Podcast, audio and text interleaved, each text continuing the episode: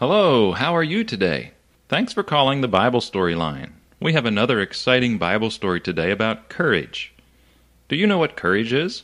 Courage doesn't mean that you are never afraid, but it does mean that even when you are afraid, you choose to do what is right. Sometimes bigger kids try to get smaller children to do things that are wrong. Maybe they threaten to hurt them in some way, and that can be scary to a little child. But God wants us to trust Him and always do what we know is right. And that takes courage, doesn't it?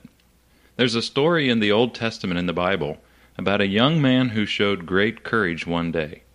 His name was Jonathan, and he was the son of Saul, the king of Israel. Their enemies, the Philistines, had invaded Israel and were camped near a place called Michmash Pass.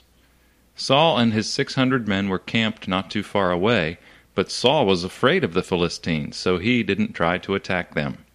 One day I think that Jonathan was sick and tired of sitting around waiting for his father to decide what to do, so he snuck out of camp without telling Saul.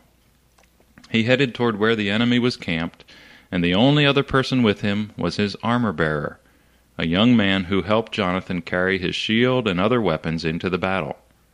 Well, the Philistines were camped on top of a steep hill in a place where a valley ran between two sharp hills.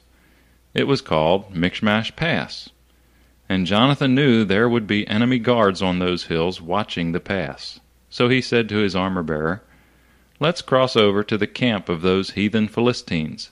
Maybe the Lord will help us. God doesn't need a big army to win a victory for us. He can do it with just a few good men. The young man answered, Whatever you want to do, I'm with you. All right, Jonathan said.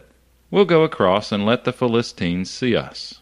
If they tell us to wait for them to come to us, then we'll stay where we are. But if they tell us to go up to them, then we will, because that will be the sign that the Lord has given us victory over them.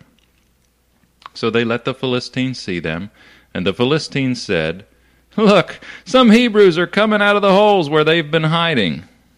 So they called down to Jonathan and the young man, Come up here, we have something to show you. Jonathan said to the young man, Follow me. The Lord has given Israel victory over them.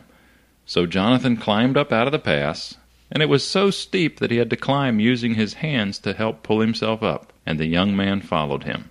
Jonathan attacked the Philistines with his sword when he reached the top, and his armor bearer helped him.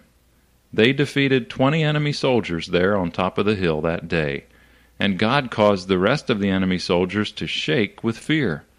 They even began to fight against each other in their fear as they tried to run away from Israel. Back at the Israeli camp, Saul's lookouts watched the enemy army begin to retreat, and they told Saul,